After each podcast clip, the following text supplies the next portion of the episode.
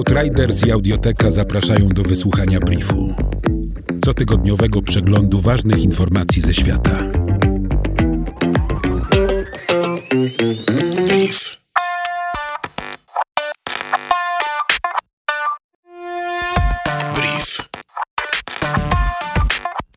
Naukowcy opracowali niewielkie urządzenie, które wytwarza energię elektryczną, wykorzystując na przykład delikatne podmuchy wiatru powstające podczas spacerowania.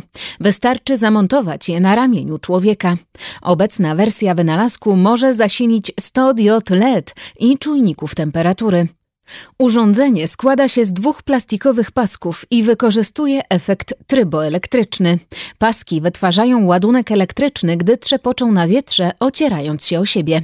Miniaturowy generator działa już przy prędkości wiatru wynoszącej 1,6 metra na sekundę i może być w przyszłości źródłem energii dla telefonów komórkowych, a także uzupełnić lub zastąpić turbiny wiatrowe.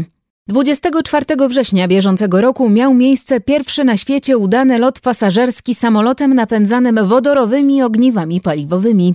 Samolot firmy Zero Avia może zabrać na pokład maksymalnie sześciu pasażerów i przed końcem 2020 roku ma odbyć bezemisyjny lot na odległość 402 kilometrów. Błękit pruski, nieorganiczny związek chemiczny, jest kluczowym składnikiem akumulatorów sodowo-jonowych. Pigment ten, opracowany przez berlińskiego producenta kolorów na początku XVIII wieku, doskonale przechowuje jony sodu, dzięki czemu akumulator ma dużą moc i długi cykl działania. Ponadto błyskawicznie się ładuje i może szybko dostarczać krótkie impulsy energii. Akumulatory sodowo-jonowe znajdują zastosowanie m.in. w systemach zasilania, które utrzymują centra danych w trybie online w przypadku awarii, a także w stacjonarnych magazynach używanych przez dostawców mediów. Służą tam do wychwytywania energii odnawialnej i dostarczania energii elektrycznej do konsumentów kilka godzin po jej zgromadzeniu.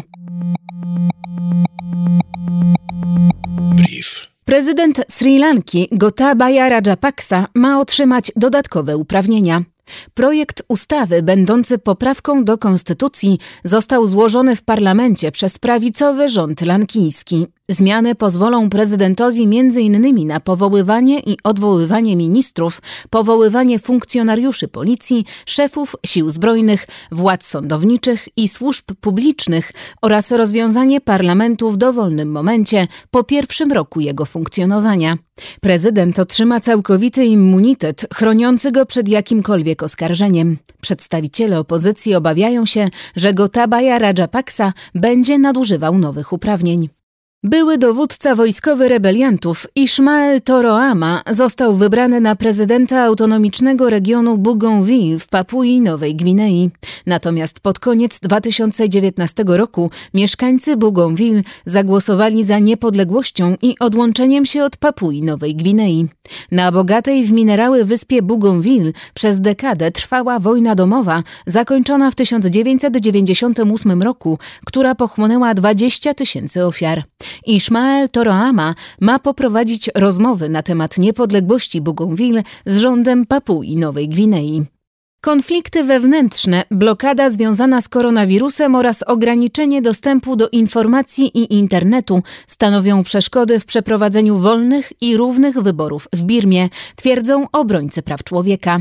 Władze Birmy zmusiły tysiące przedstawicieli mniejszości etnicznych do opuszczenia domów z powodu konfliktów zbrojnych między birmańską armią a grupami rebeliantów.